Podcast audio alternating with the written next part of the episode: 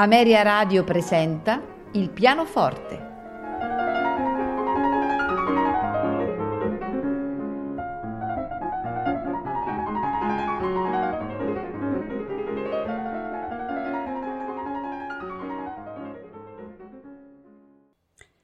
Buonasera e benvenuti a Il pianoforte.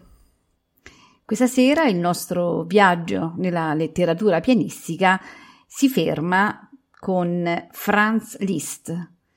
Di, di questo meraviglioso autore ascolteremo eh, due colonne portanti della, delle sue composizioni, la sonata in Si minore e eh, cinque eh, studi trascendentali. La sonata in Si minore è eh, l'unica eh, composizione di Liszt eh, che si riferisce ad una forma classica e fu terminata eh, esattamente il 2 febbraio 1853. Fu scritta a Weimar e dedicata ehm, a eh, Robert Schumann. Eh, il quale a sua volta eh, dedicò a Liszt nel 1839 eh, la Fantasia Opera 17.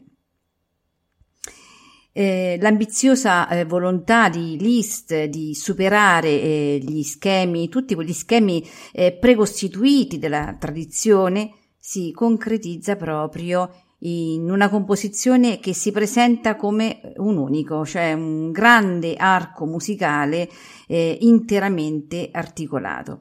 Eh, consistente nella, nell'elaborazione di piccole cellule e correlata alle funzioni della eh, macroscrittura. E, ehm, purtroppo oh, quando la sonata viene pubblicata nel 1854 ehm, Schumann è già ricoverato nell'ospedale di Hendenich e, e né Brahms eh, né eh, tantomeno Wick apprezzeranno la composizione che Liszt suona davanti a loro a Weimar. Gli elogi eh, verranno invece naturalmente da Wagner. In ogni caso, soltanto nel 1857 la sonata conosce la prima esecuzione pubblica a Berlino per merito di Hans von Bülow. E quindi ascoltiamo la sonata in Si minore per pianoforte nei movimenti lento assai e allegro energico, agitato, grandioso, dolce con grazia, cantando espressivo, andante sostenuto, pianista Jorge Bolet.